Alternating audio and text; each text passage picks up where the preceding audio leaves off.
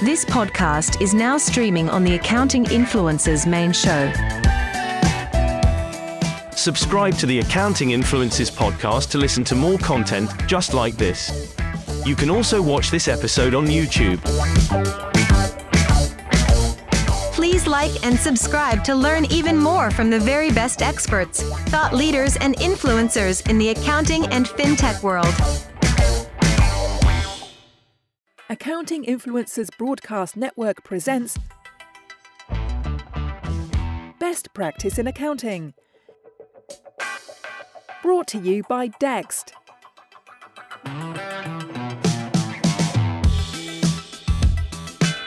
And a special shout out to one of our new commercial sponsors for this podcast. It's ProNation. Martin, this is a really exciting game changer in the accounting world. Yeah, the buzz right now from accounting community perspective. So we're not short of accounting communities. So what's going on here? And the three heads is better than one approach has been taken. And we've got three practitioners here in ProNation who are leading a community for all sizes of firms. And because they are practitioners who have worked with thousands of firms themselves around the world in an advisory capacity, they understand the common frustrations and they have the knowledge from practice growth to practice technology to practice systems to help members step by step break through the barriers of resistance that are holding those practitioners back from building the firm they really want. And let's name names, Martin. You're talking about Lucy Cohen, Will Farnell, Carl Reader. They're the new breed of influencers coming through. They've graced international stages now. They're owning accounting firms themselves, so they've been there and done it. And this gets around the old problem of one guru, one mentor, my way or no other way. But here we've got perspective, haven't we? Yeah, I mean, three different firms, three different types of firms, and brought them into seven figures as well, which is often a very difficult barrier for any sort of firm owner to break. So basically, what they're saying is that if a practitioner wants more time, uh, if they want, you know, as in discretionary time, if they want more money, if they want more self confidence, and if they want a better team around them or the team they've got to stay longer, then that's the sort of support they're going to find and to help them achieve in ProNation. Amazing. And we're asking them now to join the nation, Martin, aren't they? Where can people find out more? Exactly there, Rob. Yes, join the nation.co.uk. That's jointhenation.co.uk. Gives you all the information you need and gives you a chance to apply to join at a size of firm dependent or size of firm specific level. And this is international as well. So go to jointhenation.co.uk, take a look at what's on offer there. This is a new community for a new age.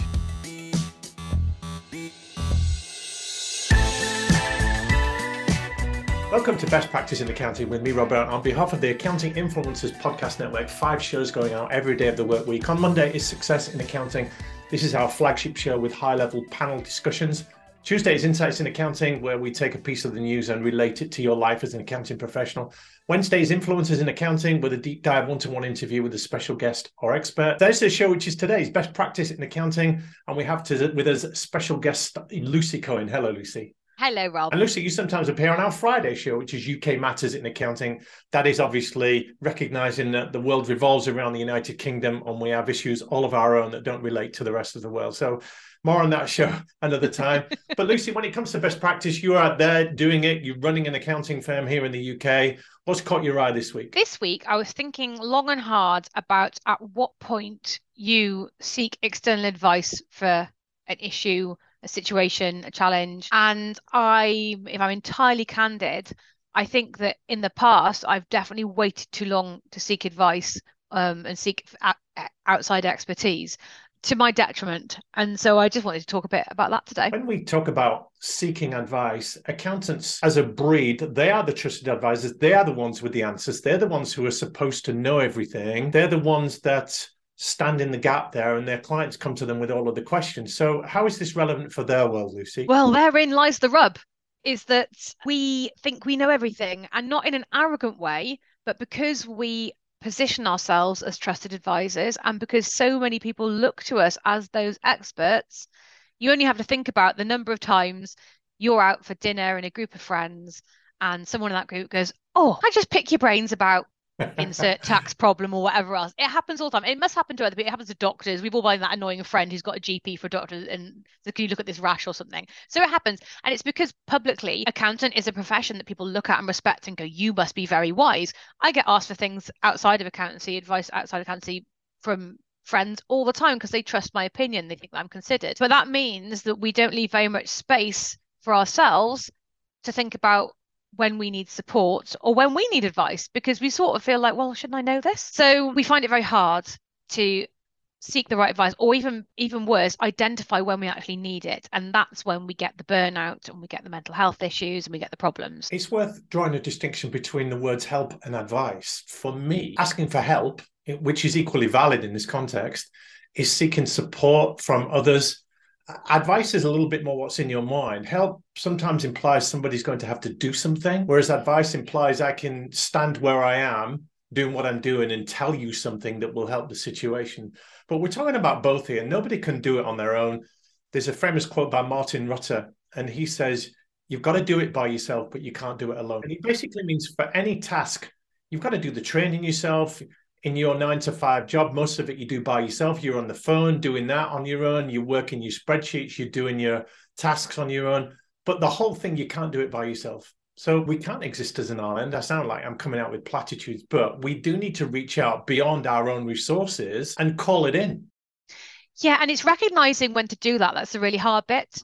It's really easy to get buried in the day to day and also to think that you should be able to to cope. You know, we've talked in previous shows about resilience and kind of mental fortitude.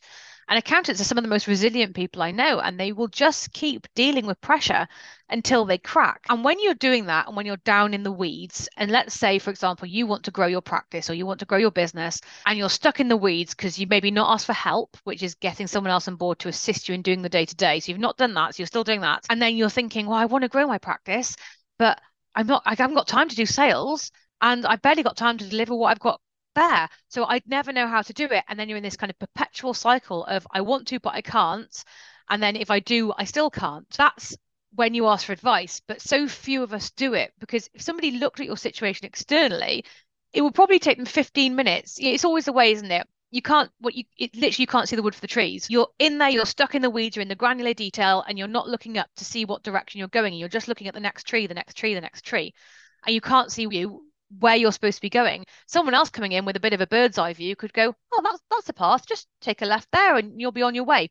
And we need to be better at identifying that we're doing that, and not just feeling like we have to keep plowing on, because then we lose so much opportunity. There's something to be said of weakness as well. It takes a certain vulnerability and even inner strength to admit that you're not coping. We had a guy called Andy Salkeld on our show some time ago, former employee of a big four accounting firm, talked about the pressures of being in that environment. And he had nowhere to go. He couldn't admit that he wasn't coping very well, that he was struggling, that he was drowning. And of course, the more you can't admit a weakness, the more you can't ask for help, the deeper in you get, and the more of a breakdown you're going to have. And in the end, he tried to take his own life. So Goodness. that takes it a long way away from what you're talking to right now. So, what are some of the signs that you can't handle this yourself, Lucy, and you do need to reach out? Overwhelm. So, that feeling of overwhelm.